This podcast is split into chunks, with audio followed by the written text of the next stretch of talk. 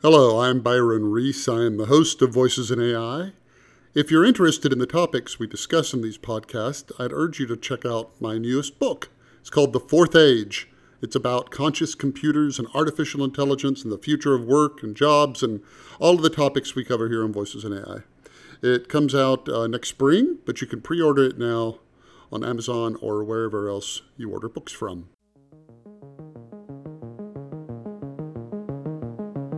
This is Voices in AI brought to you by GigaOM. I'm Byron Reese.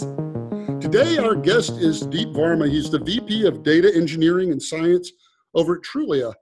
He holds a Bachelor's of Science in Computer Science. He has a master's degree in Management Information Systems, and he even has an MBA from Berkeley to top all of that off. Welcome to the show, Deep. Thank you. Thanks, Byron, for having me here. I'd like to start with my Rorschach test question, which is what is artificial intelligence. Awesome. Yeah, so I think as I define artificial intelligence, this is an intelligence created by machines based on human wisdom to augment humans' lifestyle to help them make the smarter choices. So that's how I define artificial intelligence in a very simple and the layman terms. But you just kind of used the word smart and intelligent in the definition. What actually is intelligence? Yeah, I, I think the intelligence part, what we need to understand is when you think about the human beings, you know, most of the time they are making decisions, they are making choices, and how this artificially it is helping us to make the smarter choices and decisions and giving a very clear cut example which sometimes what we don't see it here right? It is i still remember in the old days i used to have this conventional thermostat at my home you know which is turn on and off manually and then suddenly you know here comes the artificial intelligence which got us nest. Now as soon as i put the nest there it's it's an intelligence. What it is doing is it is sensing that someone is there in home or not so there's a motion sensing then it is seeing that what kind of the temperature do i like you know during summertime during winter time and artificially using this the software what we had the brain what we have put on this device is doing this intelligence and saying great this is what i'm going to do. So in one way it augmented my lifestyle rather than me making those decisions it is helping me make the smart choices. So that's what i meant by you know this intelligence piece here. Well let me let me take a different tack. In what sense is it artificial? Is that nest thermostat is it actually intelligent or is it just mimicking intelligence or are those the same thing? I, I think it's, is there a few things. So what we are doing is we are putting some sensors there on those devices and those devices. So at the end of the day, the core the way I explain, Byron, is you know when you think about it's is the nervous system, the central nervous system, what human beings have. So it is a small piece of a software which is embedded within that device which is making decisions for you. So it is trying to mimic, it is trying to make some predictions based on some of the data what it is collecting. So in one way, if you step back, that's what human beings are doing on a day-to-day basis. So there is a piece of it, you know, where you can go with an hybrid approach. It is mimicking as well as trying to learn also. Do you think we learn a lot about artificial intelligence by studying how humans learn things. Like is that the first step when you want to do computer vision or translation? Do you do you start by saying okay how do i do it? Or do you start by saying forget how a human does it. What would be the way a machine would do it? Yes i, th- I, th- I think it's it is it is very tough to compare the two entities you know because the way human brains or the central nervous system this the way the speed they process the data machines are still not there at the same pace. So I think the difference here is when I grow up, my parents started telling me, hey, this is Taj Mahal, this is the sky is blue. And, you know, I started taking this data and I started inferring, and then I started passing this information to others it's the same way machines the only difference here is we are feeding information to machines we are saying computer vision. Here is a photograph of a cat. Here is a photograph of a cat too.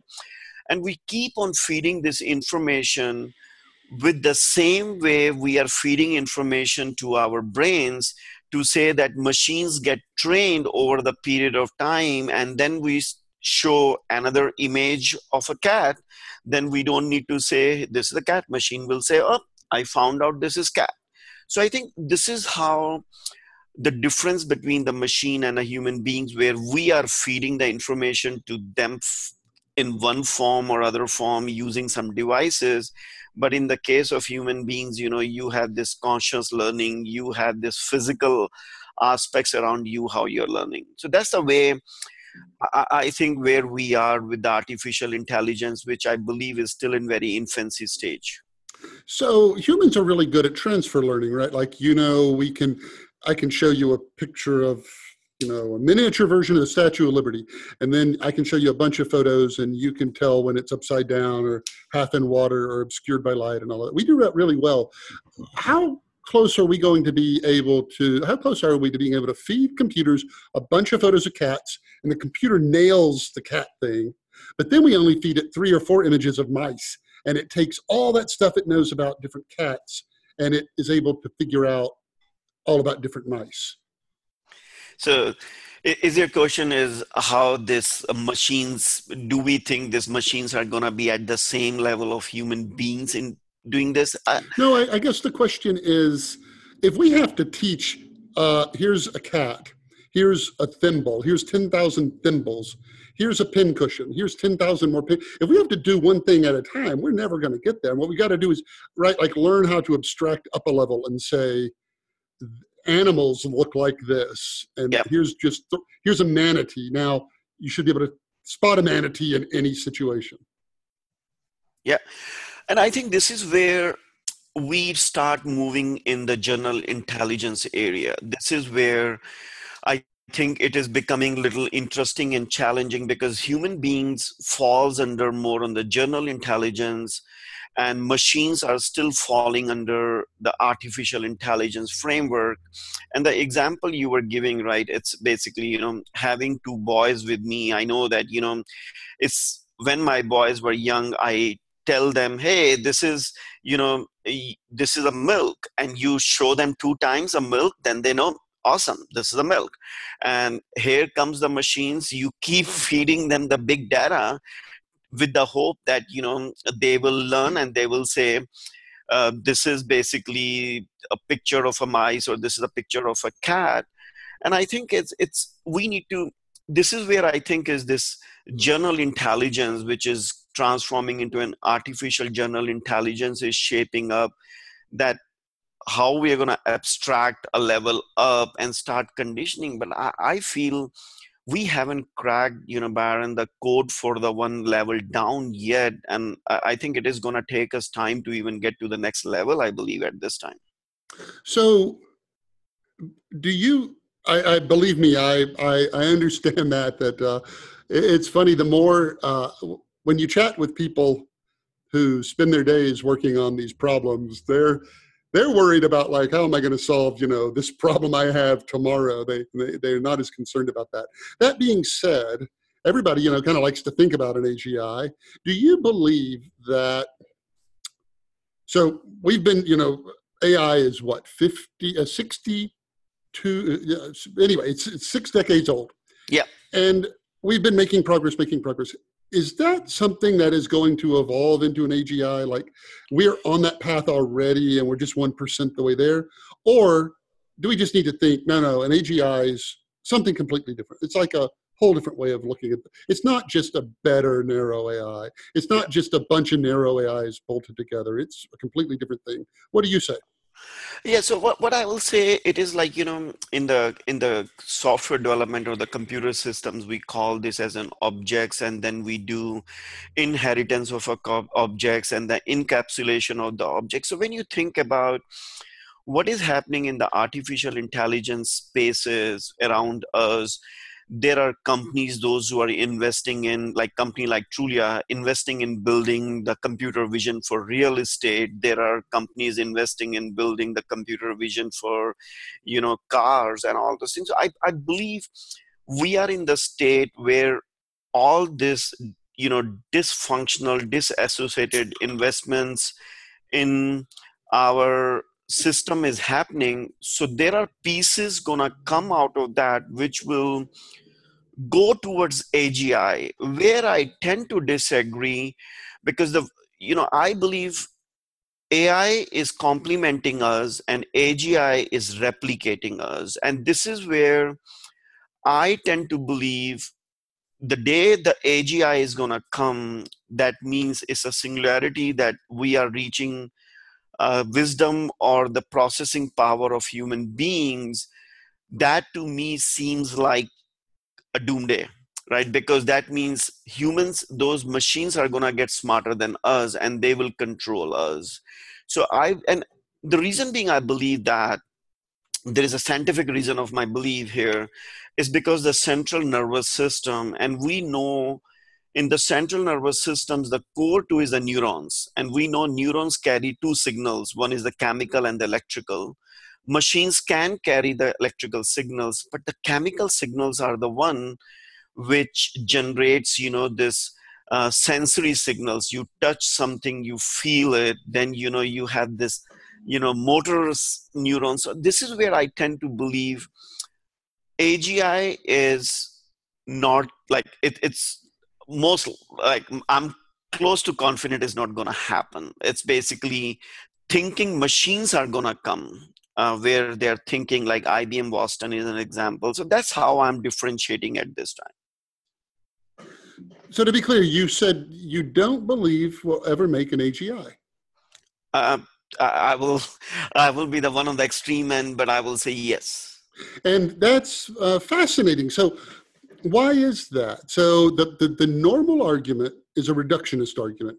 It says you are, you know, uh, some number of trillions of cells that come together and there's an emergent you that comes out of that and yep. hypothetically if we made a synthetic copy of every one of those cells and connected them and and did all that there would be another another deep Varma yep. so where do you think the uh, the flaw in that logic is and I think the flaw in that logic is the general intelligence, what humans have, is also driven by the emotional side. And the emotional side, what is basically I call as a chemical soup. You know, this is where the emotions are driven. And that's where I feel that's the part of a DNA, that's a part which is gonna be not possible to replicate in those machines. Those machines will learn by itself. We recently saw what happened with Facebook, where Facebook machines talking to each other and they start inventing their own language over the period of time, right? So I think this is where I believe the chemi- chemical mix up of humans is the one which is next to impossible to produce it. And again it's i don't want to take those stands next because we have been proven over the decades what people used to believe in. 70s have been come and come and proven to be right. But i think the day we will able to find that chemical soup it means we have found the nirvana and we have found out how human beings been born and how they've been built over the period of time. And it took us we all know millions and millions and millions of years to come to this state so that's where i think is the part which is making me on the other extreme end to say that is it really going to be another deep Varma and if yes then where is this emotional aspects where are those things are going to fit into the bigger picture which drive human beings on to the next level? Well i mean there's a hundred questions rushing for the door right now. I'll start with the first one and what do you think is the limit of what we'll be able to do without the chemical part, just with. So, for instance, you could say, well, uh, well, let me ask a straightforward question. Will, will we be able to build a machine that passes the Turing test? Uh, say again, uh, this question. Do you believe we'll build a machine that c- can pass the Turing test? Can we build that machine? I think Potentially, yes, we can. So you can carry on a conversation with it and Yep. not be able to figure out that it's a machine. So in that case, it's artificial intelligence in the sense that it really is artificial. It's just running a program, saying some words, running a program, saying some words, but there's you know Yeah. nobody home. Yeah, but you know, we have IBM Watson also. You know, IBM Watson can go a level up as compared to Alexa. And I think you will build those machines which behind the scene is trying to understand your intent and trying to have those conversations. And I believe um, like Alexa and Siri are going to eventually start becoming more like your virtual assistants helping you make those decisions complementing you to make your lifestyle better and i think that's the direction definitely we're going to keep seeing investments going on So I read a paper of yours where you made a passing reference to Westworld. right So putting aside the last several episodes and what happened in that, I won't give any spoilers. Did take just the first episode. Do you think that we can will be able to build machines that can interact with people like that? I, I I think yes we will right Okay. and this is But they won't be truly creative and intelligent like we are. that's true All right, fascinating. So, why do you think there seem to be these two very different camps about artificial intelligence? So, you have, uh, you know, Elon Musk who says it's an existential threat. You have Bill Gates who's worried about it. You have Stephen Hawking who's worried about it. And then every time, you know, I, I saw that uh, Elon Musk, you know, was speaking to the governor's convention and said something. And then Pedro Domingos, who wrote, you know, the the master algorithm, he he retweeted that article, and, and his whole tweet was one word colon sigh. So you know there's this whole group of people that think that's just really distracting really not going to happen and, they're really put off by that kind of talk. Why do you think there's such a gap between those two groups of people? You know it, it is it, it is the gap is there are one camp who is very curious and they continue to believe the millions of years of how human beings evolve can immediately be taken by AGI and the other camp is more the the camp of the controlling the aspect of are those machines gonna become smarter than us? Are they gonna control us? Are we gonna become their slaves? And i think so those so those two camps are the one which uh, and you know which continues to be on the other extremes because there is a piece of a fear of the control right? Because humans if you look into the food chain human beings are the only one in the food chain as of now those who control everything. And those machines if they're going to get even at our level the wisdom we have or smarter than us we are going to lose the control over the things. And that's where i think is those two camps are basically coming to the extreme ends and taking the stance. So let's switch gears a little bit. Aside from the robot uprising there's a lot of fear wrapped up in the kind of ai we already know how to build. And it's related to automation. And just to set up the question for the listener there's generally three camps. One camp says we're going to have all this narrow AI and it's going to put a bunch of people out of work, people with less skills, and they're not going to be able to get new work. And we're going to have kind of the Great Depression going on forever. And then there's a second group that says, no, no, it's worse than that. Computers can do anything a person can do. We're all we're all going to be replaced. And then there's a third camp that says that's ridiculous every time something comes along like steam or electricity, people just take that technology and use it to increase their own productivity, and that's how progress happens. So, which of those three camps, or a fourth one perhaps, do you Yeah. believe? so I, I fall into mostly the last camp which is we are going to increase the productivity of human beings it means we will able to deliver more and faster and and the reason being is you know i was a few months back i was in berkeley you know we were having the discussions around the same topic about the automation and how jobs are gonna go away and you know Obama administration published the papers around this topic. And one example which always comes in my mind, and I'm, you know, so for example, recently, you know, last year I did the remodeling of my house. And when I did the remodeling my house, you know, there are electrical wires, there are, you know, this um, water pipelines going inside my house, and we have to replace it with the copper wire, uh, copper pipelines and that. And I was thinking about it. It's basically this is where can machines replace that job can machines can do that and i keep coming back to the answer those those skill level jobs are going to be tougher and tougher and tougher to replace but then there are there are going to be productivity gains you know where it can help them to cut those pipeline pieces much faster in much more accurate way. They can measure you know how much wire do you need to replace those things. So i think those things are going to keep helping us to make the smarter choices but it's i continue to believe it is going to be mostly the third camp where it will keep complementing us to improve our lifestyles and to improve our productivity to make the smarter choices.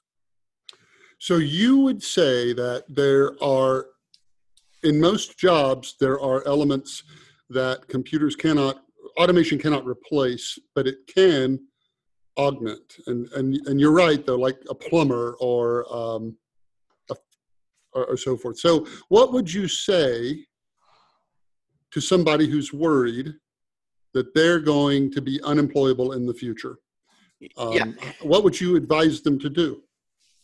Yeah, and I, I, I, I think is what I'm advi- I'm going to advise them to do is because it's it's the example I gave is a very different is a physical work what I gave it to. Like then you think about an example of business consultants, right?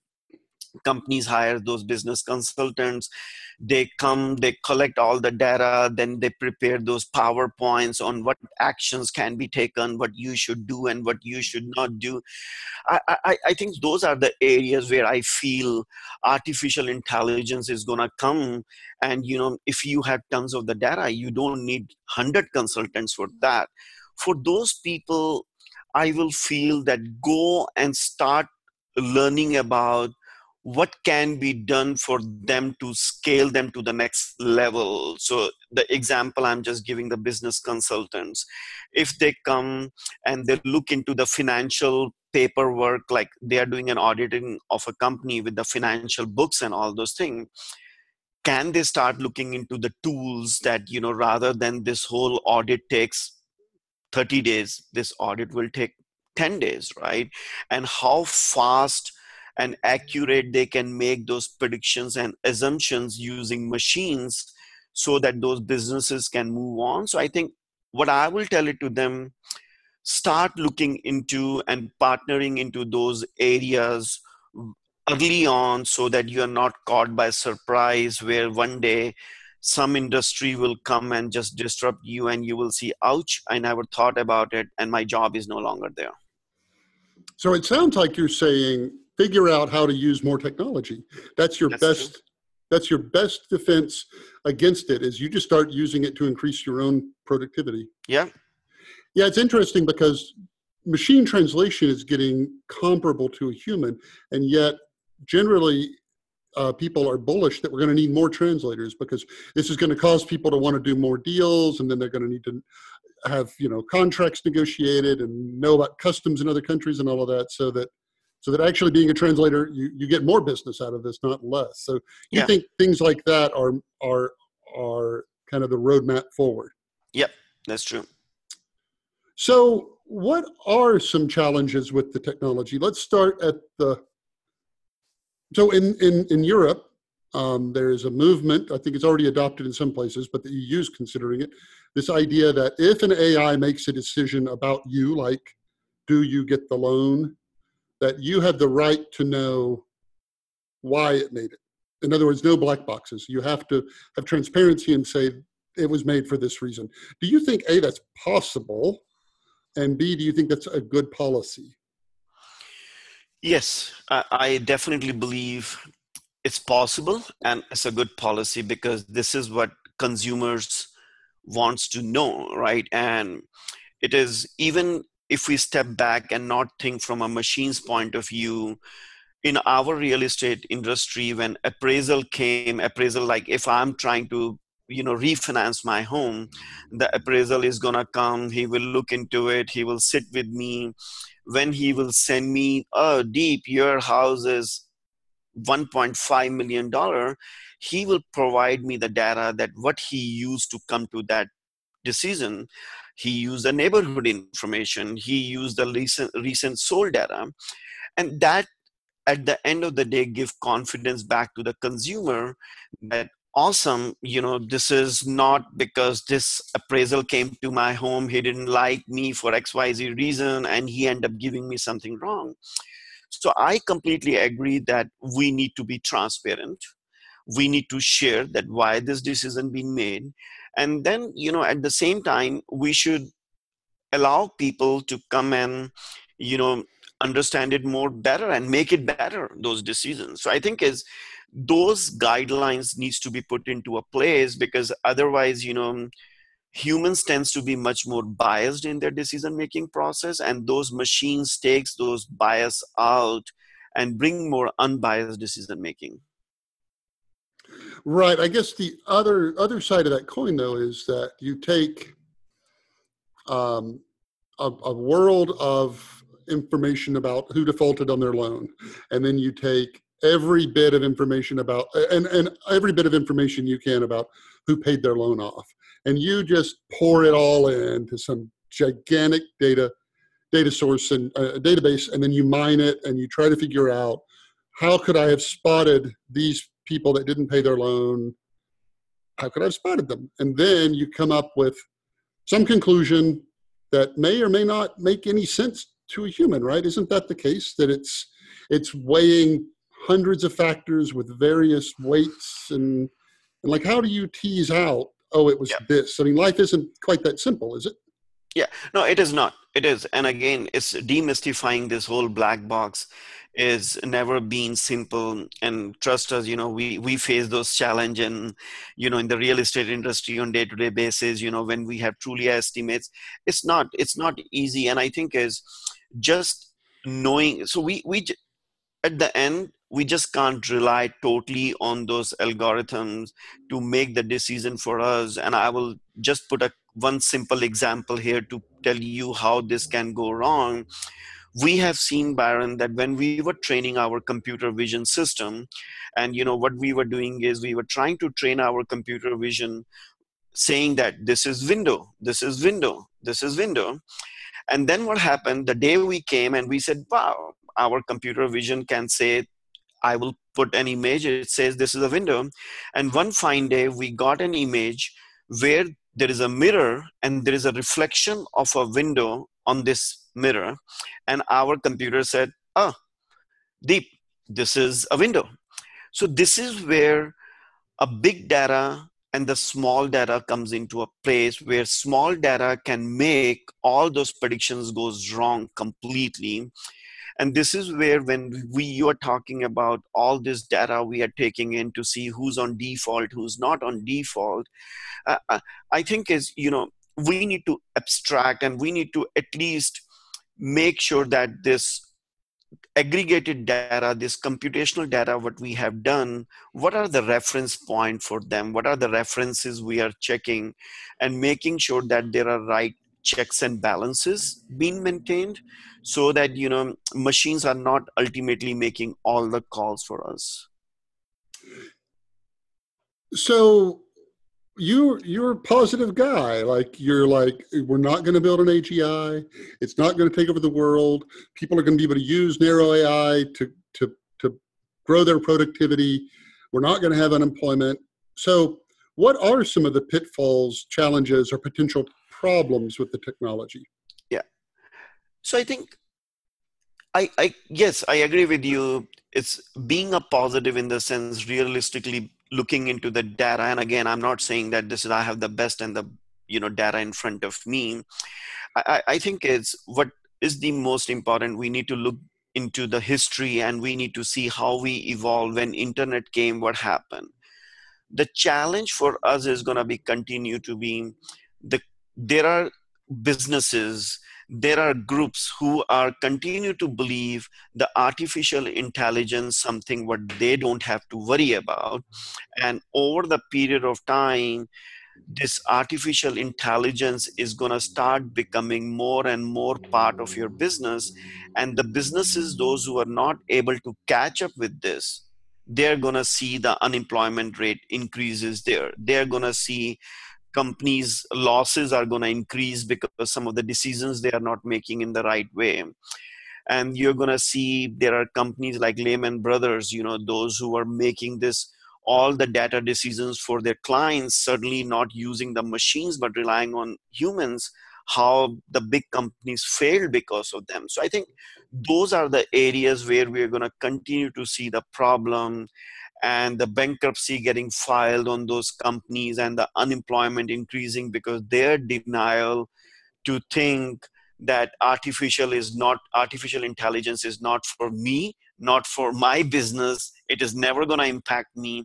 This is where i think we're going to get the most trouble. The second area of the trouble is going to be the security and the privacy which i believe right? Because all this data is now floating around us right? So we as of now use internet. I use my credit card. Every time we hear every month target being you know hacked citibank being hacked all this data are physically stored in the system and it is getting hacked. And now all this data is wirelessly transmitting each other machines talking to each other devices iot devices talking to each other how are we going to make sure that you know there is not a security threat? How we are going to make sure that you know no one is stealing this data and trying to you know make assumptions and enter into my bank account? Those are the two areas where i feel we are going to see in coming years more and more challenges. So you said privacy and security are the two areas? Uh, i will say denial of accepting ai oh, is the one and security and privacy is the second one. Those are the two areas. So in the first one is it your position i mean are there any industries that don't need to worry about it? Or you're you're saying no no every single if you make bubble gum you better start using ai i. I will say every industry. Yes. I, I think it's it's every industry need to worry about it. The phase can be some industries may adopt those technologies faster some may go slower but i think is uh, i'm pretty confident you know this the hockey shift is going to happen so fast that people will those businesses will be blindfolded be you small business or you know moms and pop shops or the big corporation it's it's going to touch everything. Well with regard to security if the threat is artificial intelligence I guess it stands to reason that the remedy is AI as well. Is that true? It's the remedy is there. Yes, uh, you know, people. We are seeing so many companies coming and saying, "Hey, we can help you see the DNS attacks." You know, when you have the hackers trying to attack your site, use our technology to you know predict that this ip address or this user agent is wrong. And we we see that to tackle the re- remedy we are building an artificial intelligence. But this is where i think the battle between a big data and the small data is colliding with each other and companies are still struggling like phishing. Phishing is a big problem for us. There are so many companies those who are trying to solve the phishing problem of the emails but you know we have seen technology is not able to solve it. And so i, I think it's ai is a remedy but i think we staying byron just focus on the big data i think that's where i believe is completely wrong because I, what my fear is a small data set can completely destroy the predictions built by the big data set. And this is where those security threats can bring more issues to us. Explain that last bit again. The small data set can destroy. Yeah. Uh, so that's so giving an example here. You know, I was I was giving an example of the computer vision, right? So there was a research we did in Berkeley where we trained machines to look into the pictures of a cat, and then suddenly we see computers started predicting oh this is this kind of a cat this is cat 1 cat 2 this is a cat with white fur. Then what happened is just one image where we took and put the overlay of a dog on a body of a cat machines end up predicting that's a dog not seeing that's a body of a cat. So all the big data what we use to train our computer vision just collapsed with one photo of a dog. And this is where i feel that we emphasizing so much on using the big data set big data set big data set. Are there smaller data sets which we also need to worry about to make sure that we are bridging the gap in our to making sure that our securities are not compromised do you think that the system as a whole is brittle? Like, could the could there be an attack of such magnitude that it impacts the whole digital ecosystem, or are you worried more about this company gets hacked and then that one gets hacked, and they're they're just kind of they're nuisances, but they're at least like we can survive them. You know, I, I'm I'm more worried about the holistic view we saw recently how those attacks on the UK hospital systems happened. We saw some attacks, you know, which we are not talking about on our power stations, right? So I think it is, you know, I, am more concerned about is there gonna day when we have built those massive infrastructures, their reliance on computers, on generation of power and the supply of power and the telecommunication and suddenly you know this whole outage which can take the world to a standstill because you know there is a small hole which we never thought about. So that's that's to me is a bigger threat than the standalone individual things which are happening around. That's a hard problem to solve. There's a small hole in the internet that we've not thought about that can bring the whole thing down. That's a that would be a tricky thing to find wouldn't it that it, it is it is a yeah. tricky thing and i think that's what i'm trying to say that most of the time we fail because of those smaller things and if i go back byron and bring the general intelligence or the artificial general intelligence back into a picture as a human beings you know those small small decisions we make like we see all the pictures i see all the animals i see all those things. But we make a fast decision when this animal is approaching very closer to me and so close that my senses and my emotions are telling me i'm going to die right? That's and this is where i think sometimes we tend to ignore those small data sets. I was in a big debate around those you know self-driven cars which are shaping up around us. And people were asking me when we will see those self-driven cars in a san francisco street. And i said i see people doing crazy jaywalk every day. And humans accidents are happening no doubt. But the scale can increase so fast if those machines if they have one simple sensor which is not working at that moment of time and not able to get one signal can kill human beings much faster as compared to what human beings are killing. So that's the relation uh, rational which i'm trying to put here.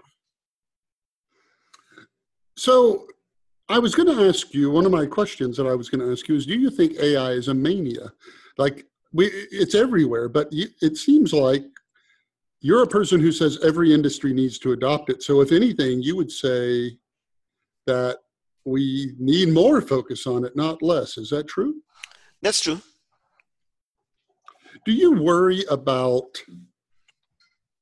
So, you know, there, there was a man in the 60s named Weizenbaum who made a program called ELIZA, which was a simple program that you would ask it a question. Uh, you would say something like, uh, I'm having a bad day. And then it would say, Why are you having a bad day?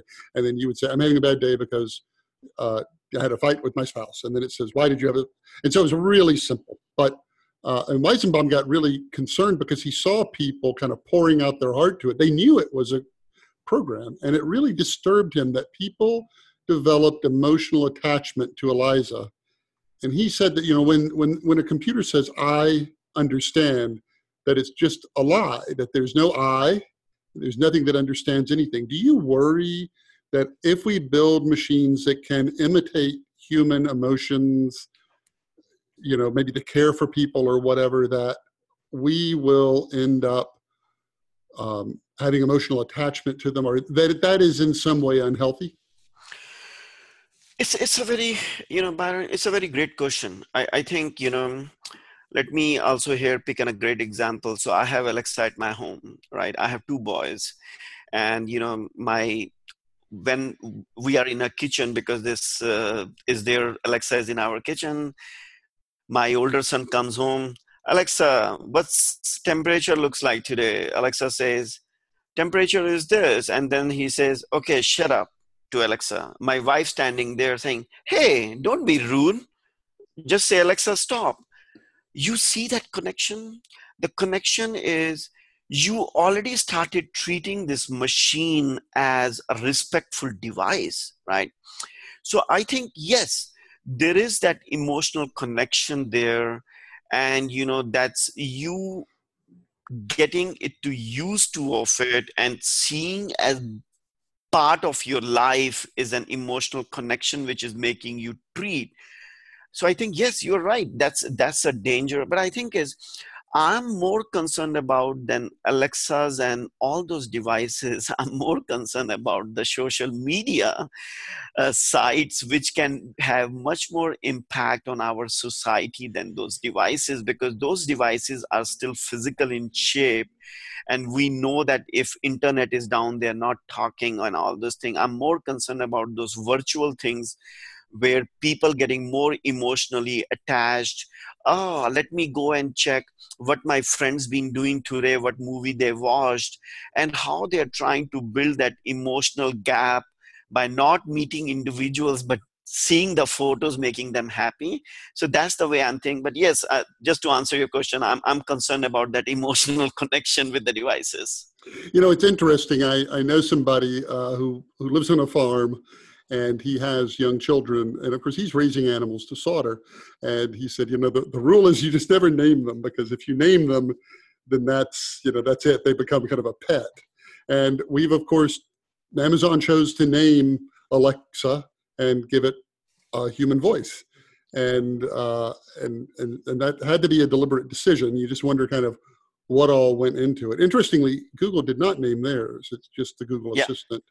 Yeah. Um, so, what do you do? You have a predict like what? Where do? You, how do you think that's going to shake out? Are we just provincial, and you know, the next generation isn't going to think anything of it, and that, and it's all. I mean, what do you think will happen? So, so is your question is what's going to happen with all those devices and with all those AIs and all those things? Yes, yes. I, I think what's going to happen over the period of time is those devices and everything is as of now is just operating in their own silo at this moment of time. There is too much of a silos happening. Like in my home i have alexa i have a nest you know those plugins being developed you know where alexa is talking to nest. Hey nest turn it off turn it on. I think what's where we are heading is where we are going to see next five years how those devices are just communicating with each other and sending the signals hey i just saw that deep left home and garage door is open. Turn you know close the garage garage door. So i think is this connectivity which is iot is popping up pretty fast and i think it is like you know people are thinking about it but they're not so much worried. So that connectivity, I feel where we are heading is more of the connectivity with those devices, you know, which will help us again complement and make the smart choices. So that's where I think we are heading at this moment of time, and our reliance on those assistants are going to increase more. Like so, for another example here, you know, I get up in the morning and the first thing I do is come to the kitchen and Alexa put the music alexa put the music. Alexa what's the weather going to look like? Oh deep san francisco is going to be 75 then deep knows deep is going to wear t-shirt today. Here comes my coffee machine. My coffee machine i put it there. It already learned that you know i want eight ounces of a coffee. It just makes it so i think all those connections oh deep just woke up it is 6 a.m in the morning deep is going to go to office because it's a working day. Deep just came to kitchen play this music tell deep that this temperature is this make coffee for deep.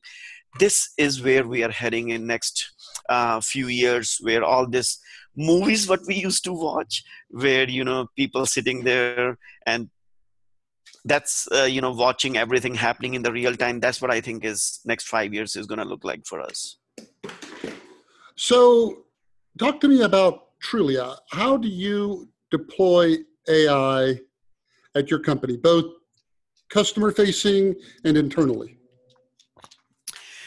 that's such an awesome question because i'm so excited and passionate because this is this brings me home right where i feel so I think artificial intelligence, as you said, there are two aspects to it. One is the consumer and one is the internal. And I think for us, AI helps us to better understand, you know, what our consumers are looking for in a home. How can we help move them faster in their search? That's the consumer fake facing tagline. And, you know, example here is Byron is looking into two bedroom, two bath in a quiet neighborhood, good school district. It's, it's basically, you know, using this artificial intelligence, I can surface you the things in much more faster way so that you don't have to spend, you know, five hours surfing our site. So that's more internal facing. Um, that's more consumer facing i'm sorry now when it comes to the internal facing internal facing is what I call this as a data driven decision making, right? We we launch a product, right? How do we see this usage of our product? How do we predict whether this usage is going to scale? Is this consumers are going to like this? Should we invest more in this product feature? That's more on the internal facing, the way we are using artificial intelligence. And I don't know if you have read some of my blogs, but I call this is, you know, there are many and many companies, those who talk about the data driven companies. Hey, we are the data driven companies. And Byron, there are two aspects of the data driven. One is the data driven decision making. This is more of an analyst and all those things. That's the internal reference to your point. And the external is of to the consumer facing is more of the data driven product company. How do we understand unique you know criterias and unique intent of you as a Byron that what needs are you looking into that's how we use this artificial intelligence in the spectrum of uh, Trulia. So, what would be um, like a project when when you look at at let's try to solve this problem with data? Is it speculative? Like, do you have you swing for the fences and you miss a lot, or are you you you kind of look for kind of easy incremental wins, or are you doing anything that would look like pure science, or let's just experiment and see what happens with this? Like, is is the science so nascent that you kind of just have to get in there and start poking around and see what you can do? I think it's both. I, I, I, think it's it's both. The science helps you understand those patterns much faster and better and much more accurate way that's what science helps you. And hmm. then basically this trial and error or in what we call this as an a b testing frameworks helps you to validate whether what science is telling you is working or not. And i'm happy to share an example with you here if you want right? It's yeah absolutely. Yeah.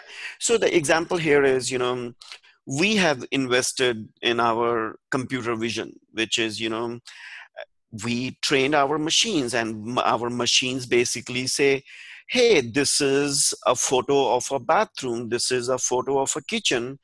And we even have trained that this is a kitchen with a white granite countertop. Now, if we have built this massive database and we have trained our machines, what we have seen when consumers like Deep, they come to site like Trulia, what they do is they come and share their intent and Deep will say, I want two bedroom in Noe Valley. and the first thing what they do is when those listings shows up the first thing they click are the images because that's what they want to see how that house looks like what we saw there are times those images are blur. There are times you know those images are not matching up with the intent of a consumer. So what we did with our computer vision we invested in something called you know the most attractive image which basically takes the three attributes. It looks into the quality of an image it looks into the appropriateness of an image and it looks into the relevancy of an image. Based on all the three things we used our convolutional neural network models we rank those images and we say great this is the best image. So now when deep comes and look into that listing we show deep that most attractive photo first. And that way you know deep basically gets more engaged with that listing. And what we have seen using the science which is machine learning deep learning cnn models and doing the a b testing this project increased you know our inquiries for the listing by double digits so that's one of the examples which i just want to share with you that's fantastic that's fantastic so what what is your next challenge? Like if you could wave a magic wand and and like what would be the thing you would love to be able to do that maybe you don't have the tools or the data to do yet? Yes, I, th- I think what we ha- we haven't talked about here is, and I, I will use just a one minute to tell you that you know what we have done is you know we have built this amazing personalization platform which is capturing Byron's unique preferences and search criteria we have built those machine learning systems like computer vision recommender systems and you know the user engagement prediction model. So net in we have built those systems. And i think our next challenge is keep optimizing the consumer intent right? Because the biggest thing what we want to understand is what exactly is byron looking into? So if Byron visits a particular neighborhood because Byron is traveling to Phoenix, Arizona, is that means you know you want to buy a home there, or you know it's Byron is in San Francisco and you live here in San Francisco. How do we understand? So keep optimizing that personalization platform. Is I, I won't call it it's a challenge because we have already built this, but it is the optimization, and then you know making sure that our consumers you know get what they're searching for and you know keep surfacing them you know the relevant data on a timely manner so i think we are not there yet but we have made major inroads into our big data and machine learning technologies. And you know uh, one specific example here is deep basically when looks into noe valley of san francisco. And you know email and the push notifications are the two channels for us where we know that deep is going to consume the content. Now the day i will learn that deep is not interested in noe valley we stop sending those things to deep on noe valley that day because we don't want our consumers to be overwhelmed in their journey so i think so this is where we're going to keep on optimizing and our you know consumers intent we will keep giving them the right content. All right. Well, that is fantastic. If you, you write on these topics, so if people want to keep up with you, Deep, how can they uh, follow you? So when you say people, is other businesses and all those things, right? That's what. Well, I was just referring to your blog. Like I was reading some of your ah. some of your posts. Yeah, so I, I, I think is you know we have our tech blog trulia.com slash tech. So it's not only me, and I have an amazing team of engineers you know those who are way smarter than me to be very candid my data scientist team and all those things so we definitely write our blogs there so i definitely ask people to follow up us on those blogs and then you know i go and speak in conferences and then we definitely publish that on our tech blog and i publish things on my linkedin profile so yeah i think so those are the channels uh, which people can follow Trulia. We also host, you know, data science meetups here in Trulia San Francisco, seventh floor, on our building. That's another way people can come and join and learn from us. All right. Well, I want to thank you for a fascinating hour of conversation, Deep. Thank you, Byron. If you enjoyed this episode of Voices in AI, please check out the other ones. And in addition, I host another podcast about artificial intelligence. It's a daily podcast called The AI Minute. And every day it's a minute or two of reflections about artificial intelligence. It's available wherever you find your podcasts of choice. But in addition, it's an Alexa skill, so it can be part of your flash briefing every day if you own an Alexa device.